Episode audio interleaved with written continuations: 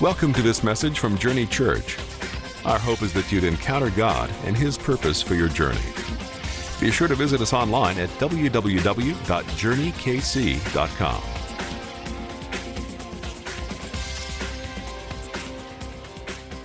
Uh, we're going to be in First Corinthians chapter fourteen today, so go ahead and, and turn in your Bibles there. And, and I'm going to pray just to kick us off this morning. Lord, we thank you for your word. God, that, that song just, just is just filling me up today, that, that our praises just fill this temple, Lord. We want to lift you high. Lord, let our praises fill this temple, God. As we honor you, Lord, we know that your presence and power is here to change us in ways that we could never do in our own strength. Lord, we're so thankful for that. We're so thankful for what you're going to do through your word today in us. In Jesus' name, we pray. Amen. And uh, before we get going, I've got a five-minute video clip from something somebody sent me this week that kind of sets up where I want to talk about and, and what I want to talk about. We're going to be talking about uh, some spiritual gifts today. We're going to be talking about the spiritual gifts of prophecy and of, of speaking in tongues. We'll, we'll heavy more on the prophecy side. Uh, to set that up, I'm just watch this quick clip, uh, five minutes, and then I'll jump into the message. Let's go ahead and roll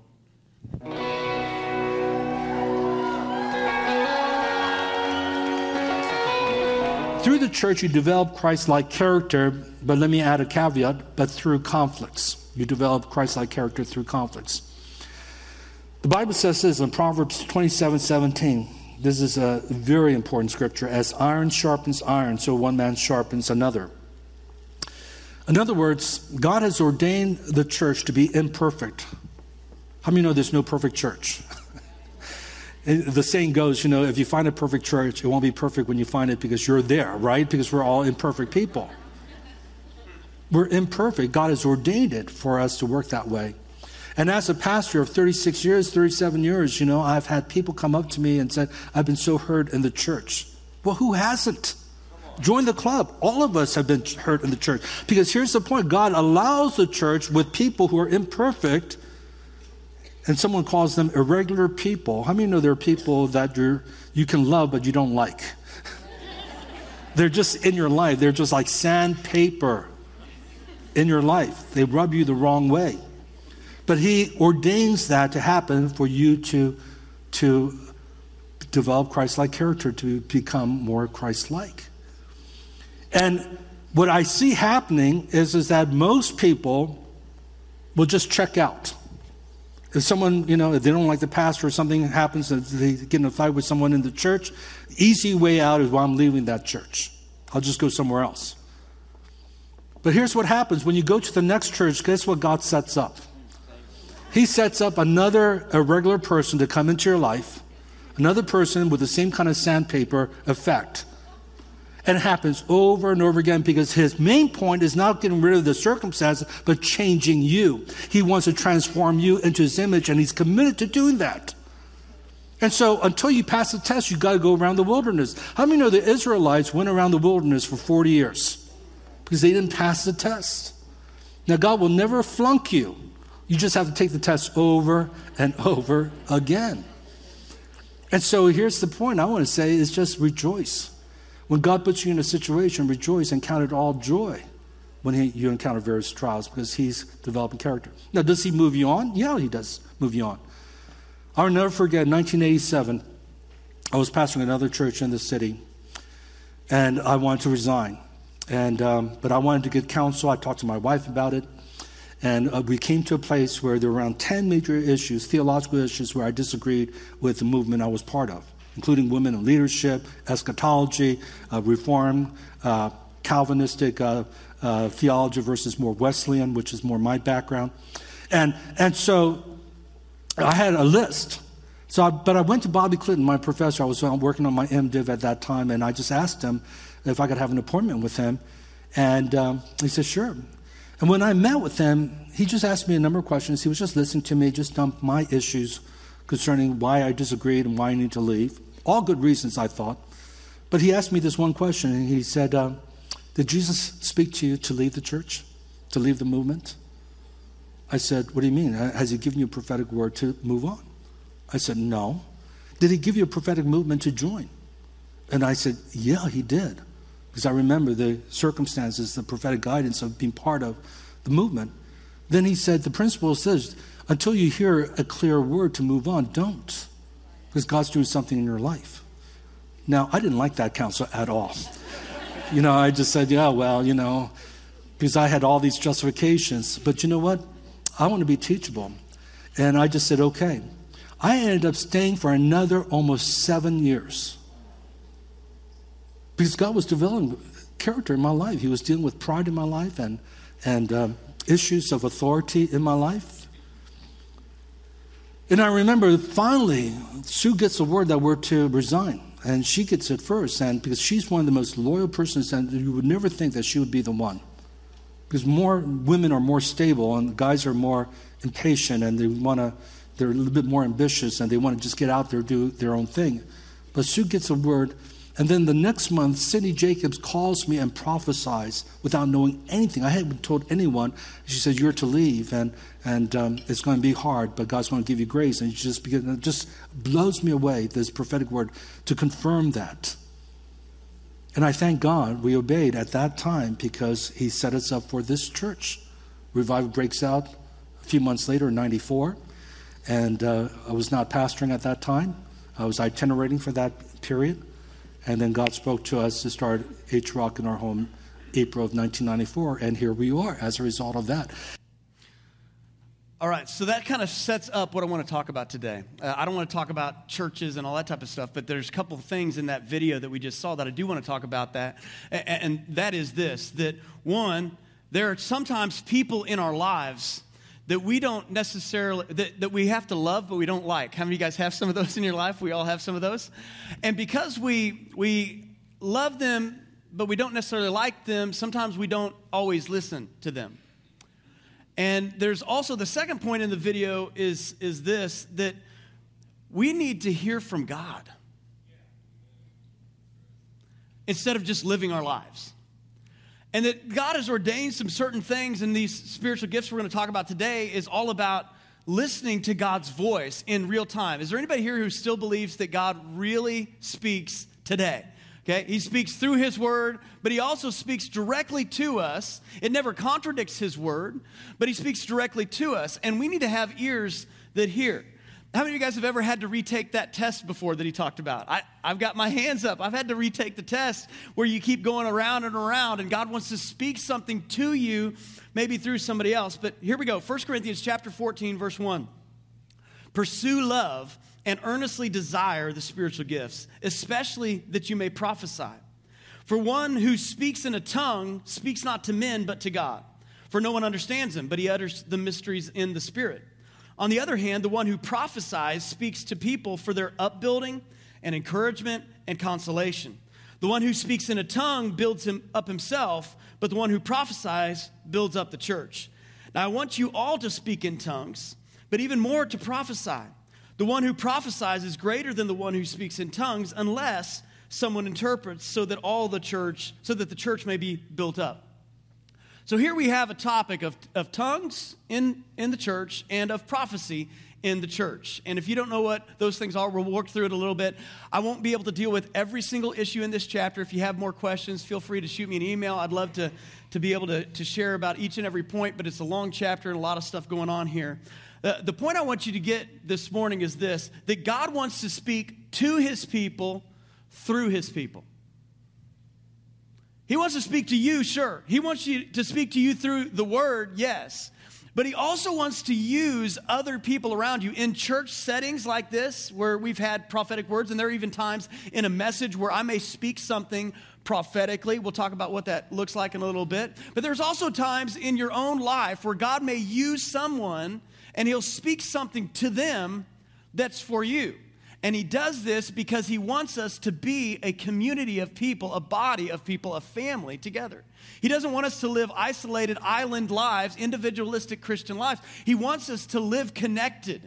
And so sometimes God may give you your answer through someone else. And he chooses not to give it to you, but to confirm it in you once it's said.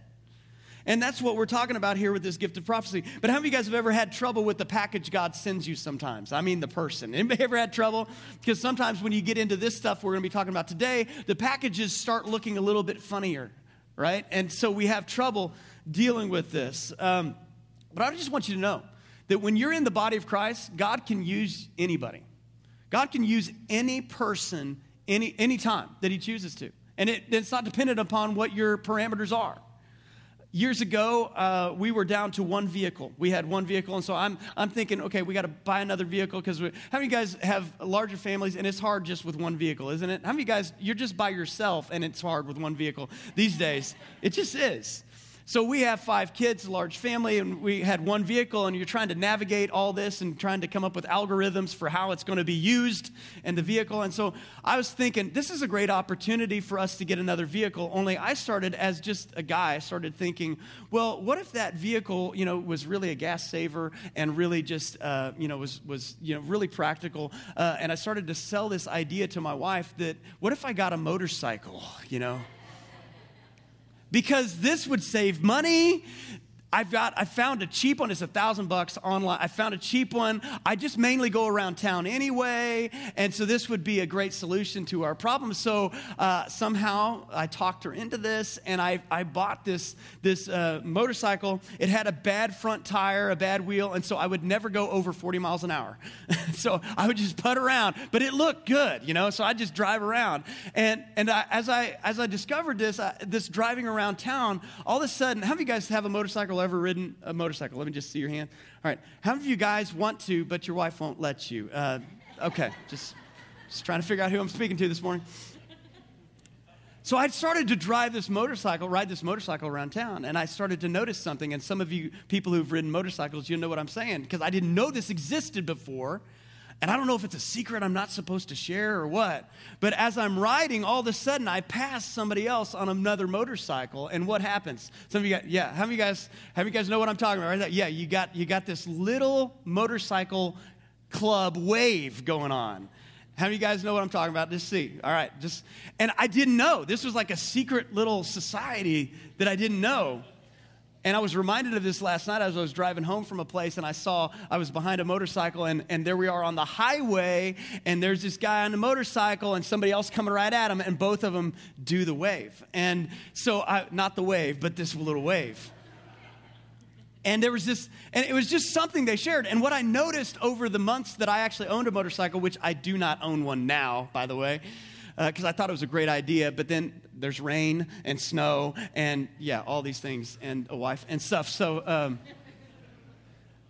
but what I noticed during that time, even though I had a small bike, it didn't matter if you had a big old Harley or if you had a moped even. Everybody got in on the wave. Everybody did. Here's what a picture of the body of Christ is. I know, it's stupid, but it's it's what I got out of it. That it doesn't matter if you're a Harley or you're a moped. Everyone gets to participate. Every, it doesn't matter the package. And so sometimes we tend to limit certain spiritual activities to certain people. God never does that. God doesn't do that. Just because you have a spiritual gift doesn't make you spiritually mature, but God at the same time, he's no respecter of persons, and he, he will work with anybody who says yes. And so uh, there's a great example in the Old Testament. I want to go to the Old Testament and spend just a little bit of time there. I could literally preach for three hours today. I'm not going to do that uh, to you, but I could. Uh, so uh, there's a story in the Old Testament in Numbers chapter twenty. Two, if if you want to go there, you can. I'm going to. I'm not going to put it up on the screen for you. I didn't give them the notes today for that. But there's this guy named Balaam in Numbers chapter twenty-two in, in the Old Testament. And the people of Israel, they were going around the wilderness. They had defeated some major armies, but they're still stuck in the wilderness. And there was a king named Balak, and Balak was trying to figure out a way to defeat the armies of Israel, but he had seen that they had already defeated two great armies, and his army in the natural could beat them, but he all of a sudden realized this people is not, a, they're not a natural people, they're a supernatural people. And so he decides to hire this guy named Balaam to go and to put a curse on the people. The problem is, Balaam had just recently switched over and come to faith in Jehovah, but he still had a lot of worldly ways in him. And so he was offered a lot of money to do this. And as you read it on out, you can study it on out on your own, that he tries three times to go ahead and put a curse on the people of Israel, but he can't do it. Every time he speaks, blessing comes out. He just can't seem to do it. And so here we see this story where he's trying to wrestle with this. He wants to go and get the money, but he's also struggling with trying to hear God's voice of whether he should and whether he can do that or not. And so at one point, God says, fine, if you want to go, go ahead. Just go ahead. You're going to do what you're going to do. And so Balaam goes ahead. He gets on his donkey. He begins to go and to go up to this mountain where he's going to try to put a curse on the people of God, of whom he actually is one of them, believe it or not. So we find this story in Numbers chapter twenty-two, verse twenty-one. I'm just going to read some of it. I don't have it on the screen, so you can use your imagination. So kids with us this morning, use your imagination. Uh, verse twenty-one. So as he's going along, God's anger was kindled because he went. Balaam's like, what? You said I could go. No, just you just you went because you were going to go anyway. And and the angel of the Lord took his stand in the way of his adversary. Now he was riding on the donkey, and his two servants were with him. So get the picture. He's riding on the donkey, and all of a sudden the angel of the Lord, which is actually Jesus in the Old Testament, is standing in front of the way, blocking the way. And the donkey, so he's riding on an animal. The donkey actually sees in the spirit what Balaam can't see in the spirit. And so the donkey actually sees this. This is kind of a, it's, it is a crazy story in the Bible. And the donkey saw the angel of the Lord standing in the road with a sword drawn in his hand, and the donkey turned aside and tries to get out of the way and went into the field. But Balaam, he's a carnal Christian. He's a fleshly Christian. So he's he starts beating the donkey because he wants to have his way anyway. How many of you guys have ever done this in your life before? You know, you know what God wants, but at the same time, you're fighting against it, and you're fighting against it. That's what's happening with Balaam. He struck his donkey to turn her into the road. Then the angel of the Lord stood in the narrow path between the vineyards with the wall on either side. So he kind of gets into narrow path. And when the donkey saw the angel of the Lord, she she pushed against the wall and pressed against Balaam's foot against the wall, and so he struck her again. Then the angel of the Lord went ahead and stood in a narrow place where there was no way to turn. So now it's it's kind of a funnel. Now there's nowhere else to go. And he stood in the narrow place where there's no way to turn to the either, either the right or to the left. And when the donkey saw the angel of the Lord, she lay down. She just sat down. So the donkey is smarter than Balaam right now and lay down under Balaam. And Balaam's anger was kindled, and he struck the donkey with his staff. Now here's where it gets interesting. Then the Lord opened the mouth of the donkey and said to Balaam, "What have I done to you? And you've struck me these three times." So the donkey, God opens the donkey's mouth. The donkey's the only one seeing spiritual things at this point. And he begins to talk through the donkey to Balaam and, and begins to have this conversation. Now, what's interesting to me is, is not only did the donkey speak, but look what happens next. Uh, and Balaam said to the donkey, Balaam just starts having a conversation. So Balaam goes back and says to the donkey, "Well, it's because you made a fool of me. I wish I had a sword in my hand, for then I would kill you." And so the donkey comes back and says to Balaam, "Am I not your donkey on which you've ridden all your life long to this day? Is it my habit to treat you in this way?" And so Balaam's like, "Well, no, I guess not." So the donkey is like reasoning with Balaam's common sense here. Like, what have I done? I've been a faithful donkey to you all these times. So why are you beating me right now? And, and it says, then the angel of the Lord opened the eyes of Balaam, and he saw the angel of the Lord standing in the way with his drawn sword in his hand, and he bowed down and he fell on his face. If you go to the end of the story, or verse thirty-eight, Balaam says to uh, to Balak, the, the king who hired him, "Behold, I've come to you. Have I now any power of my own to speak anything the, but the word that God has put in my mouth? That's what I've got to speak." What we see here is a very strange example of prophecy happening. And I'm using an extreme example just to get you to see the picture I want you to see this morning. That God actually spoke through a donkey because Balaam wasn't listening to the voice of the Lord. Now, this is a strange example, but how many of you guys have some donkeys in your life? And many times, God is trying to speak to us, but we're unwilling to listen. And because we're unwilling to listen, this is the negative example, but sometimes God will even use someone that you consider a donkey to come and to speak into your life, and they are actually able to see more spiritual things than you are. Sometimes we get in these situations in life where we're just going our own way and doing our own thing, and God has put people in the body of Christ to speak things to us. We're going to see what prophecy actually is, but, but here's the point I want you to get right from the beginning, and just kind of Just to check yourself before we go any further. If we don't pay attention to what God is saying through others, we might miss what God, what God wants to do in us. If we think that we are the only ears that God will, will speak to in our life, we may miss what God wants to do in our life. Why? Because God has strategically designed the body of Christ to function as a team. That's what these gifts we've been looking at, that's what they're all about. They're all about saying that God will, God won't give you everything you need all the time. God wants you to interact with other people because God wants us to be a community of people. He wants to bring encouragement from somebody else because he, he doesn't want you just to be individualistic in an island all to yourself where everything you need comes from you. He wants to use the body of Christ in, in, in all these different ways. And if we don't pay attention to what God is saying through other people, we may miss what God wants to do in us. God still speaks today. God still speaks today. The Bible says that Jesus said, "My sheep hear me, they know my voice." If you are one of God's sheep or one of God's kids, you already hear God's voice. God may be speaking in so many ways that you, you, you may be surprised how many way God, ways God has already spoken to you.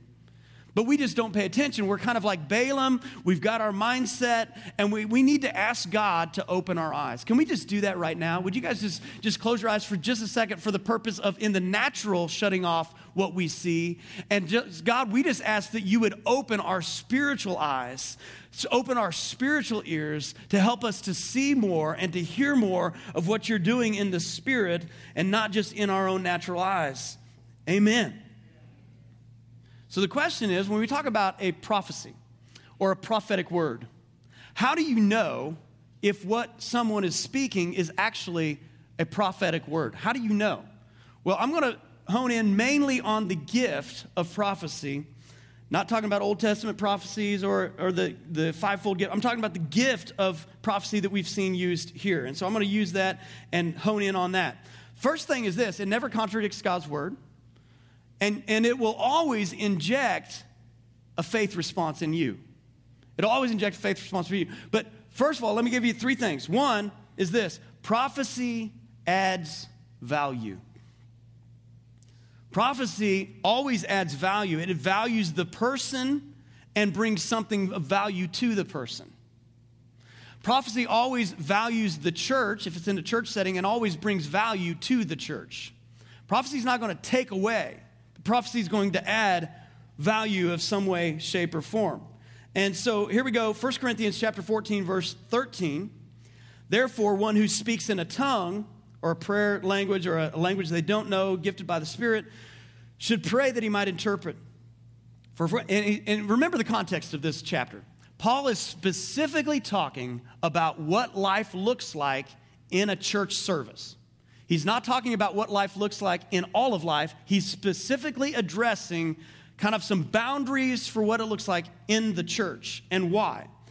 For if I pray in a tongue, my spirit prays, but my mind's unfruitful. So what am I to do? He's talking again in church. I'll pray with my mind, with my spirit, and I'll pray with my mind also. I'll sing with my spirit, and I'll sing with my mind also. Otherwise, if you give thanks with your spirit, how can anyone in a position of an outsider say amen to your thanksgiving when he does not know what you're saying? So if I came in here and spoke a language nobody knew, how could you say amen to that? You don't know whether I'm saying horrible things about you or talking about your mom or anything, you know? You don't know. You can't say, yeah, that's good. He's saying there's got to be a way for us to understand to build everybody else up. For you may be giving thanks well enough, but the other person is not being built up. I thank God that I speak in tongues more than all of you. Nevertheless, in church, I'd rather speak five words with my mind in order to instruct others than ten thousand words in a tongue. One of the main inferences that's going on in this chapter is that if there's not an interpretation in tongues or speaking in tongues, and I know some of you guys may be new to this, uh, you, you may be kind of, what is he talking about? For those of you guys who aren't, he's not talking, he, the main inference is this. If you're speaking in tongues, there needs to be an interpretation if it's a public thing happening. Otherwise, what's the point? It's better to prophesy. It's better to say five, it's better to say intelligible words than, than all these things that don't make sense to anybody else. And so the, the main point is this. Publicly in church, tongues is never the win. Let me say that again. Publicly, from the platform or whatever, in church, speaking in tongues to everyone is never the win. The interpretation is the win. Prophecy is the win. Why? Because it's about building everyone else up. So God may use that as a as a tr- uh, trail or train tracks to get to the interpretation, but the tongues aren't the win. The interpretation is the win in a public setting because that's the point of what's going on. First Corinthians fourteen, verse three, back up again. Let's look at what prophecy is. On the other hand, the one who prophesies speaks to people for their upbuilding, encouragement, and consolation. So how do you know if there's a prophetic word being spoken? Well, prophecy adds value. If someone came to you and said, I, I have a, a word for you. I have a prophetic word for you. And here's the prophetic word. You're going to have seven really bad days in a row. Your teeth are going to fall out. Your mom's not going to like you six months from now. You're going to get in a car accident. That's probably not from God. God will sometimes give us warnings and certain things, but God never takes away or, demi- or, or brings harm through a word to us. It says right here that God is going, that, that prophecy is upbuilding, it's encouragement and consolation. Now, when I say prophecy adds value, has there ever been a time in your life when you got corrected by somebody and it added value to your life? Yeah. Sometimes I might get somebody to speak something corrective to me. That's not a negative to me. It's actually adding to me. Is everybody following me? Sometimes I can get a warning that's actually adding to me instead of taking away. So I don't just mean that prophecy is all flowery and, and positive, even though it should should have that air. It should have love about it. But but prophetic word always adds value. That word upbuilding lit, in the Greek literally means making more able. If someone speaks publicly right now in a prophetic word, it ought to make you more able for whatever God has for your life. If someone has a word for you, it ought to make you more able for whatever God has put in your life. Years ago, when I was a teenager, I was at some youth conference or something, and someone was speaking like I'm speaking right now. And all of a sudden, they spoke a prophetic word. I mean, a prophetic word is something that has something on it. You know what I'm saying? I mean, all of a sudden, when it's spoken, you just could, you feel it in a way you didn't feel, uh, every other word you hadn't felt. And he spoke this word, don't ever limit God. And it just broke through like, like a storm on the inside of me, just went off. A bomb went off on the inside of me. It was just something, it was a right now word for me. I wrote that in my Bible. This is my Bible, actually, from back then. This is this is a well-used Bible, right? You ought to have Bibles that look like, I've got several Bibles that look like this. And I wrote that right here in the back that day. And I've got, don't ever limit God. And it just, oh, it was a prophetic right now word is exactly what I needed to hear. It added value. It brought something, a new dimension to my walk with God. And that's what God does. God does that to us. How many of you guys know that God always adds value to you? God's never going to take away something to try to diminish or make you less. God is always going to add value. The second thing that a prophetic word does is this. Prophecy speaks to who we can be. Prophecy speaks to what is possible. Prophecy speaks to your potential.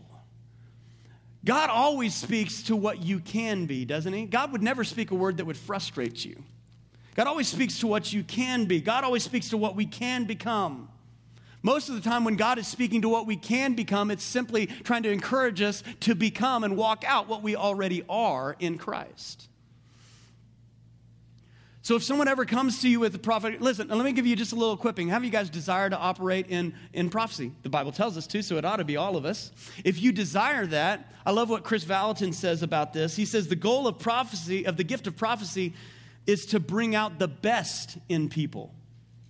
It's to bring out, it's to mine the gold among the dirt. And sometimes whenever God shows you something about other people, you're going to see a lot of bad stuff about other people sometimes. You're going to see, man, there's some problems here. There's a lot of stuff going on. There's a lot of negative things going on. And he says, ask the Holy Spirit to give you discernment, not just about the negative things going on, not so you could prophesy the problem, but give you the answer so you can prophesy the answer to them. So if someone is, if if someone's dealing with pornography, for example, you don't just go up and say, man, you're horrible. Stop it. Just knock it off. Just don't. God may change that around to where God gives you the word to them that says something like this, that, that I believe God is walking you into a new season of purity and holiness in your life. That's a right now word for you. Let God work all that other stuff out. And so when we do that, we begin to release grace in their life to break bondages. We begin to prophesy the solution, not just the problem. I think that's good stuff. But God always speaks to what we can be. If you're hearing a voice in your in your private walk with God, even right now, if you're hearing voices that are speaking to you, to what you are not, that's not God. If you're currently hearing voices right now, hearing words in your life, having other people telling you what you are not, that's not God. God always speaks to what you can be, not to what you are not. I saw this strange movie the other day. Uh, how many of you guys are sci-fi weirdos? Okay, you shouldn't have raised your hands so quick because I had that adjective there. Okay, how many of you guys love sci-fi stuff, okay? Uh, nobody's raising their hand now. Surprise, I set you up, and then I, I just tore you down, just like I said not to do. Here, I watched this movie the other day, and it, you know, always sci-fi stuff's about aliens and all sorts of stuff. So this this person meets, uh, somehow gets this, this power from an alien or something, and, and now all of a sudden time is opened up, and where there's no time, like you can kind of just, time just is opened up and overlapping, and, and all this, it was a weird thing. It was very interesting. It's kind of, I love those little mind games to try to figure out what's going on in the movie and stuff. And so basically what could happen is, is that all of a sudden, since time was opened up, she could see what was happening in the future to get answers for what she was going to do in the present. So she could go in, in, and just see this and to see the answer and ask somebody a question down the road for a problem. And then she could walk that out and have the answers to that now. So she could get specific pieces of information. I thought, wow, isn't that a small picture of what prophecy is? Because God exists outside of time. For God, time is open. God sees the whole thing. The Bible says from the beginning, it sees the ending from the beginning. God sees all of time at the same time. God has every answer. This ought to encourage somebody this morning. God has the answer to the problem you're facing right now. And God, since he sees the solution, he could give it to you right now, even though you wouldn't come to it according to your own natural means until maybe years from now. God can give you the answer right now because time is open with God. God may show someone, this is a supernatural God we serve, he may show someone a solution for your future and share that with you right now.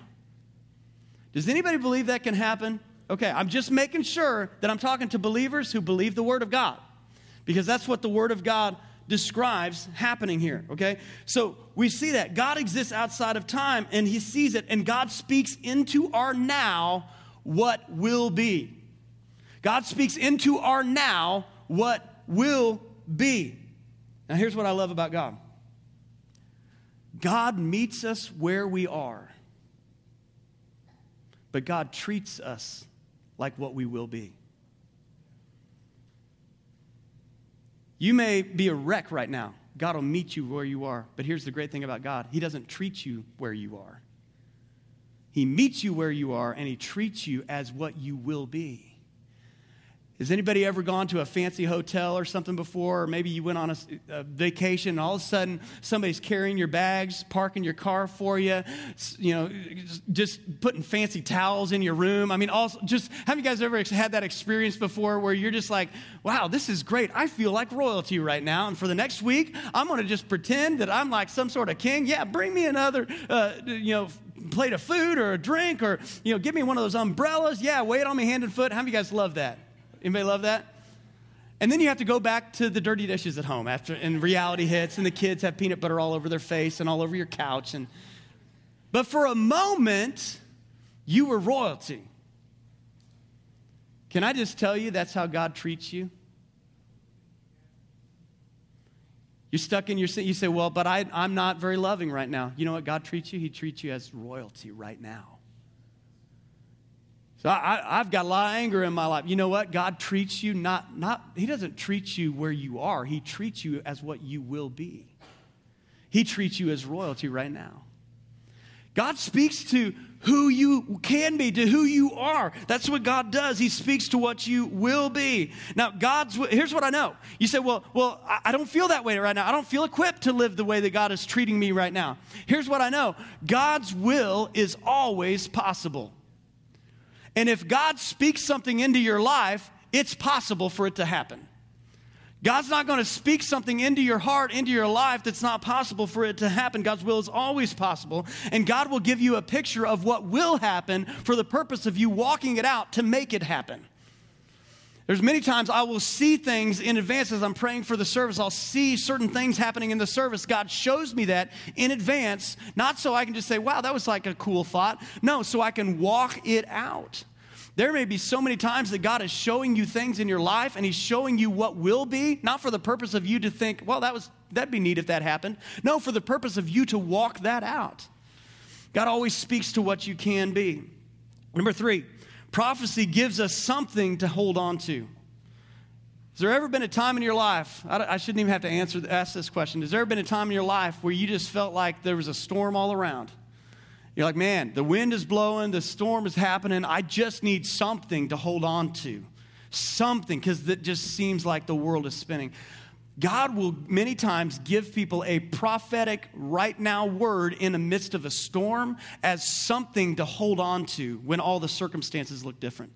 Like, I know the circumstances say this, but God says, I'm going to make it to the other side. That was a right now word for me. And you hang on to that with everything you've got.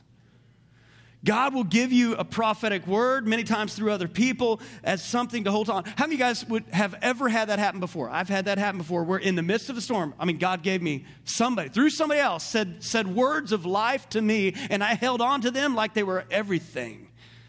And God uses it that way. First Corinthians fourteen six.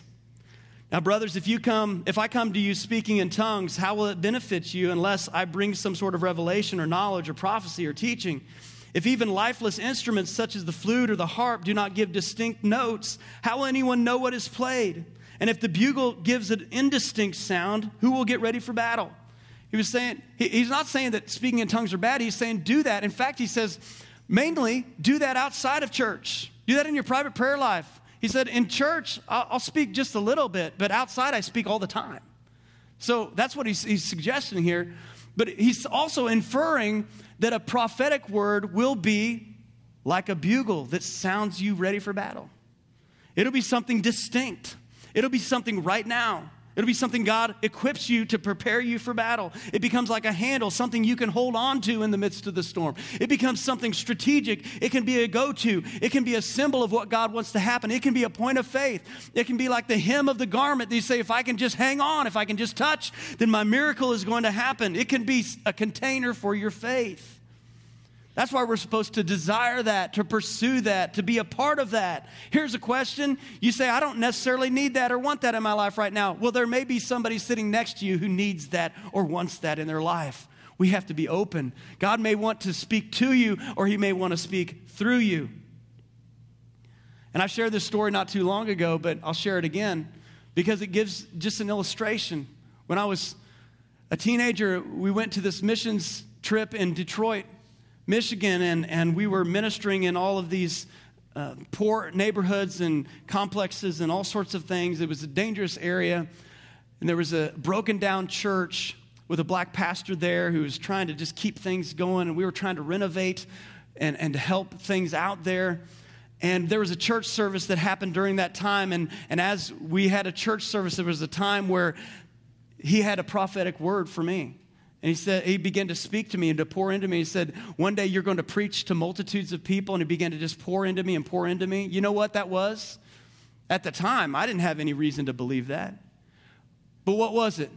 Adding value, speaking into what I could be, and giving me a handle to hold on to.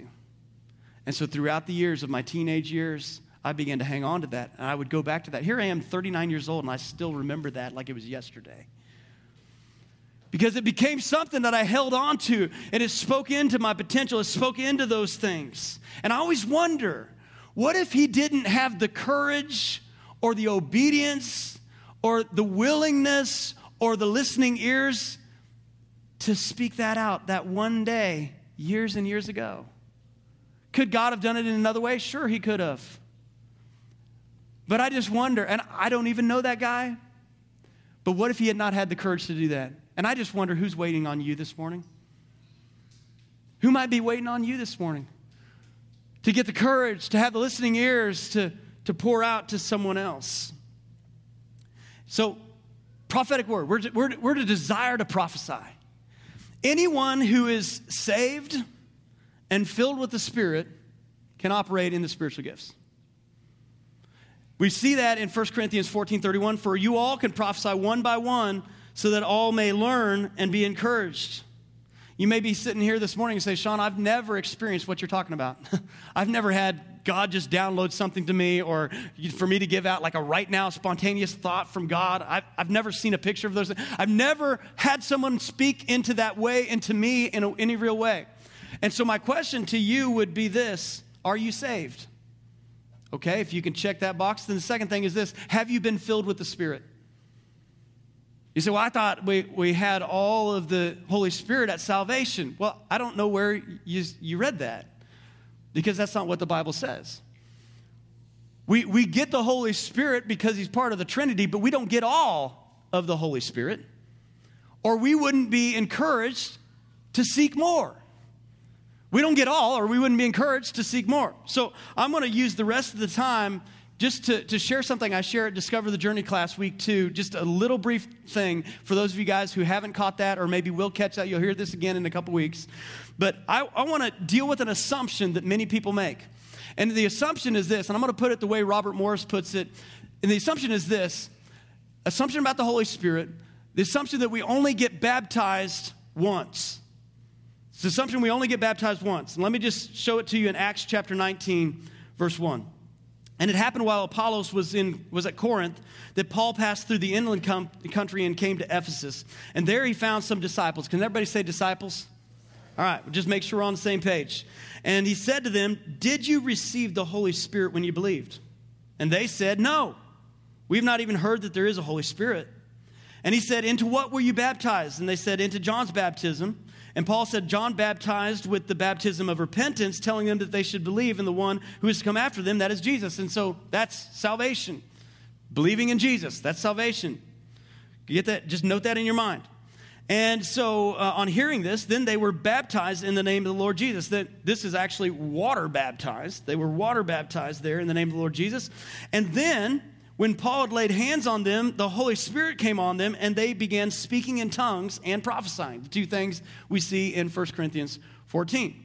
So the disciples made an assumption in, in Acts chapter nineteen that I only need to be baptized once. And in fact, we see three different things happen in this small little passage of Scripture. Three different baptisms. One, uh, baptism. One, the Spirit baptizes us into Jesus, into the body. We saw that in First Corinthians chapter twelve. Let me read the scripture again in verse thirteen. It says, the Holy Spirit baptizes us into the body of Christ. That's, that's my note right there. And then under that, we see the scripture. We see, for in one Spirit, we were all baptized into one body. So we were baptized into one body by the Spirit. Jews or Greeks, slaves or free, we were all made to drink of one Spirit. So that's the Spirit baptizing us into the body. That was what happened there at John's baptism uh, and that he talked about there. Number two, a disciple baptizes us in water. That's water baptized. Many of us have been water baptized where you got dunked or whatever, however it happened to you. You're in a lake, you're in a, t- a tub, a bathtub, whatever it was. We, we've been water baptized. Number three, Jesus baptizes us in or with the Holy Spirit. You may be sitting here saying this morning, well, I haven't heard about this. Well, it's all through the Gospels. I don't know why we read the Gospels and we skip right over this. Matthew chapter three even says it real, real, plain, real, real plainly. John says this, I baptize you with water for repentance. He's talking about salvation and water baptism. But he who is coming after me, which is Jesus, is mightier than I, whose sandals I'm not worthy to carry. He will baptize you with the Holy Spirit and fire. This is distinct from salvation and water baptism. How you guys can see that, that it, it's distinct. It's separated even in the Gospels. We're not even to the book of Acts yet, and it's already being parsed out as separate from what's happening through salvation and water baptism. So I'm, I'm in teaching mode right now. I hope you're staying with me. We see three things. We see salvation, we see water baptism, and then we see spirit baptism. So let's go to another place in Acts chapter eight. Acts chapter eight, verse twelve. But when they had believed Philip as he preached the good news about the kingdom of God in the name of Jesus Christ, how many of you guys can see that they were saved right there? Salvation happened. They believed in the name of Jesus Christ. Am I, can I get a show of hands? If we can see that, okay, some of you guys aren't with me. That's all right. Okay, read it on your own. All right. They were saved. They believed in the name of Jesus Christ. What else do you need to do to be saved? Well, the second thing that they did was they were baptized. Okay, so they, they were baptized. They believed. Now they were baptized, both men and women. How you guys can clearly see that they have accepted Jesus Christ as their Lord and Savior, and they have been water baptized. Am I on the same page? Everybody on the same page? Clearly see, they've been saved. They've got baptism, one, spirit into the body. Number two, they've been water baptized by a disciple. Two things right there that just happened. Even Simon himself believed, and after being baptized, he continued with Philip, and seeing signs and great miracles performed, he was amazed. Now, when the apostles at Jerusalem heard Samaria had received the word of God, they sent to them Peter and John. Now, word gets back to Jerusalem. There's a lot of people down there who just got saved and baptized. And they're like, okay, that's great, that's great, but but there's something else needs to happen here. It says, now when the apostles at Jerusalem heard that Samaria had received the word of God, they sent to them Peter and John, who came down, and they prayed for them that they might receive the Holy Spirit. For as yet he had not fallen on any of them. Again, they were saved and water baptized. Everybody with me? But as yet, the whole the Holy Spirit hadn't been baptized in the Holy Spirit yet. Some distance had happened between the time they were saved and water baptized, and from the time they get this filling of the Holy Spirit. He came down and prayed that they might receive the Holy Spirit, for he had not yet fallen on any of them, but they had only been baptized in the name of Jesus Christ. How many of you guys are seeing clearly what's being laid out here in Scripture? Is anybody? Okay, throw your tradition out the door and let's go to the Bible. Because we're all about the Bible. Is anybody all about the Scriptures here? All right. Who cares what your denomination said or what script, what, what your tradition said? Let's go back to the Bible and let's see what does the Bible say. Okay, so this is what the Bible says. Then they laid hands on them and they received the Holy Spirit. My conclusion from these two passages of Scripture and from the separation we saw in Matthew chapter three is this, that many believers may be saved and water baptized and still not filled with the Spirit, according to what the Bible teaches. You may be saved and water baptized. You may be like, yeah, I thought I got everything I needed at salvation. Well, evidently something else happens. Evidently, there's something more that we're to desire.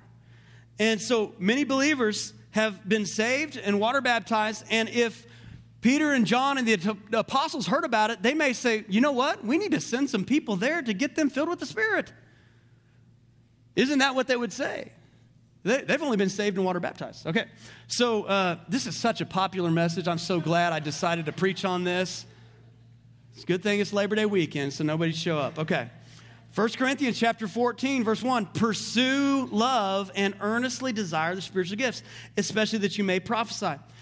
If we got it all at once, there's nothing more to desire. If we got it all at once, there's nothing more to desire. Scripture is clear that something happens after salvation or can happen. Is there anybody here that wants all that God has for you? Do you? Just making sure. We need to be those disciples that want all that God has for you. You say, well, is this really for me, though? Maybe it was just for them. Maybe it was just for them. Acts chapter two, verse thirty-seven. Peter preaches this great sermon, day of Pentecost, tongues of fire on their head. You guys, many of you guys know the story. If not, go back and read it. He gets done preaching this sermon. This whole crowd is like, wow, heard about Jesus, the cross, they saw this miraculous power of the Holy Spirit. Verse thirty-seven, now when they heard this, they were cut to the heart and said to Peter and the rest of the apostles, brothers, what shall we do? And Peter said to them, here we see, can you guys follow me? See the, the three distinct things. Repent and be baptized. Because we know that, that believing and baptism aren't simultaneously all the time. Have you guys believed in Jesus and then sometime later you got water baptized? Anybody? At what point were you saved? When you believed. We follow in baptism because that's what Jesus told us to do, but were you saved when you believed? Yes, absolutely. So we see repent. So then after repentance, hopefully really soon, you get water baptized. So we see that second thing, repent, be baptized, every one of you in the name of Jesus Christ for the forgiveness of your sins. How many of you guys would believe if we just stopped there, they'd have salvation and baptism? How many of you guys can see that? All right. But he doesn't stop there. Because there's a comma. That comma is very important. There's a comma, and that means something else, right? I'm not a grammar whatever, obviously. But I know that means more, something. And you can receive the, you will receive the gift of the Holy Spirit. We see all of them separated out just like that again. Then he goes on in verse thirty-nine. He says this. He, he begins to tell, who is this spirit baptism for? Of course, we know salvation's for anyone and all generations to follow. How many of you guys would agree with that? For and now until Jesus comes. How many of you guys believe water baptism is, is for then all the way until Jesus comes, right? We're supposed to do that. All right, so here we go. Why, why would we leave this third thing off and say it just stopped then? But let's see what Peter says about this. He says the promise in verse thirty-nine, the promise which is the Holy Spirit, the gift of the Holy Spirit, the baptism of the Holy Spirit that he talked about. The promise is for you. And he was talking specifically to those people on the day of Pentecost.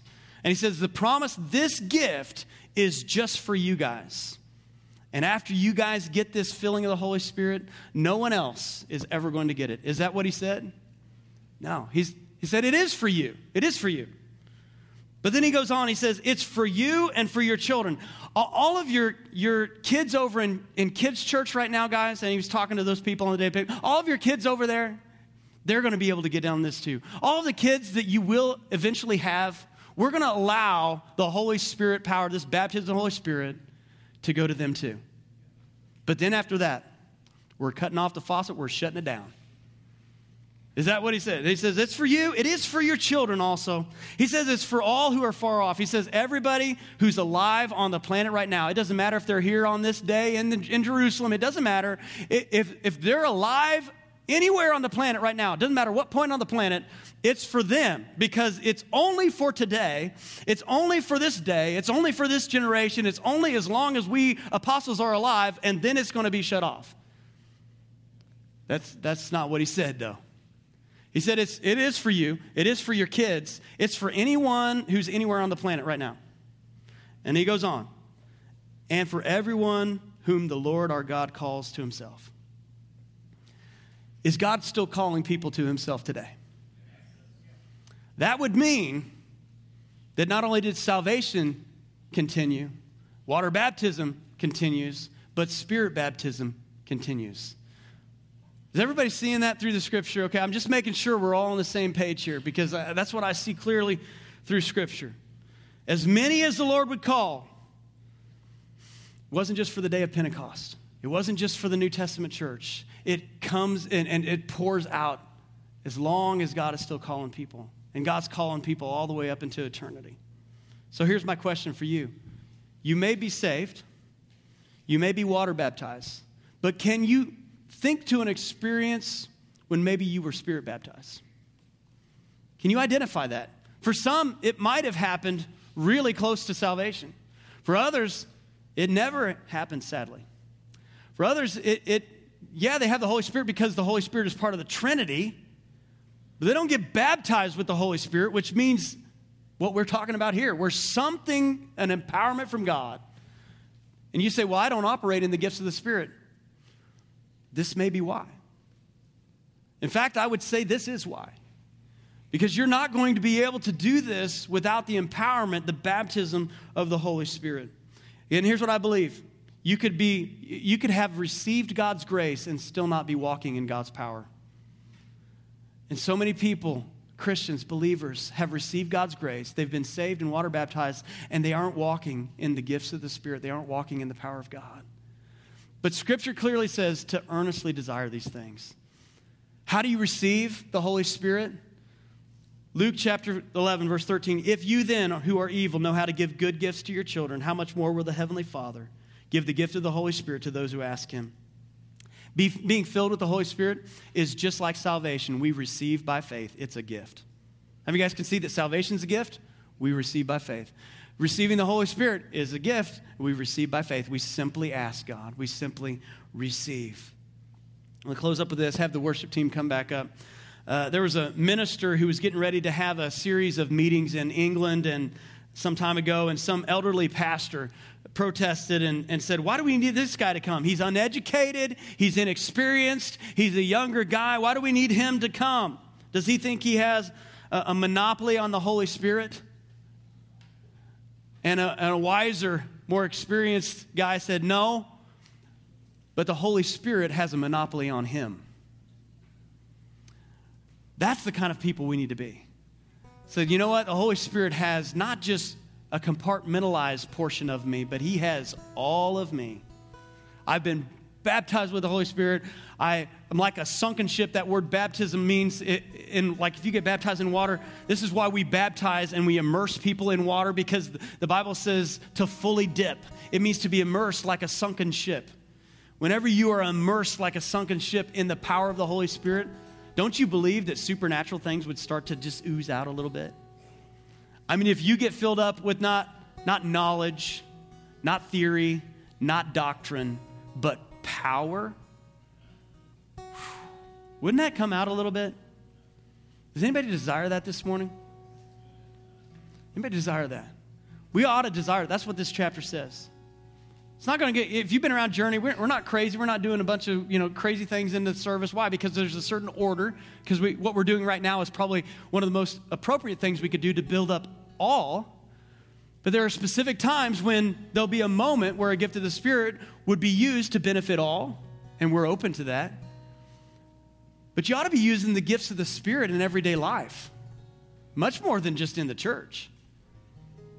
That's, in fact, the, probably the better place to use them is in your friendships, your relationships, your places of work, and just to be led by the Spirit, to hear the voice of God, to have a right now word for a coworker. That's what we desire. We ought to desire the spiritual gifts. Would you stand up with me? I want to have our worship or our, our prayer ministry teams come down at this time. I'm doing it at this time. I don't know what song you have prepared, but if if you can make sure it's not overly loud so we can have a time. If you feel like just staying where you're at and worshiping the Lord, that's great. I encourage you to do that. If uh, if you feel like, man, I, I need to get saved. I don't even know if I'm saved. we, I invite you to come down and to, to pray with, with some of our people. If you say, I, I don't know. I, I can think of when I've been saved. I can think of when I've, I, I was water baptized, but I don't know if I've been filled with the Spirit. And I just want to ask the Lord to fill me with the Spirit. If that's you, I want to invite you to come down during this time or right after the service as well. And, and, and we'll pray with you. I know we don't have a lot of time, but it doesn't take a lot of time, does it?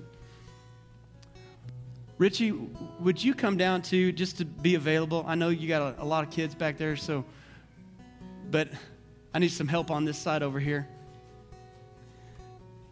And if that's you, I'm going to pray, and I'd like to, you can come forward for any, if you need healing or whatever, I encourage you to come forward.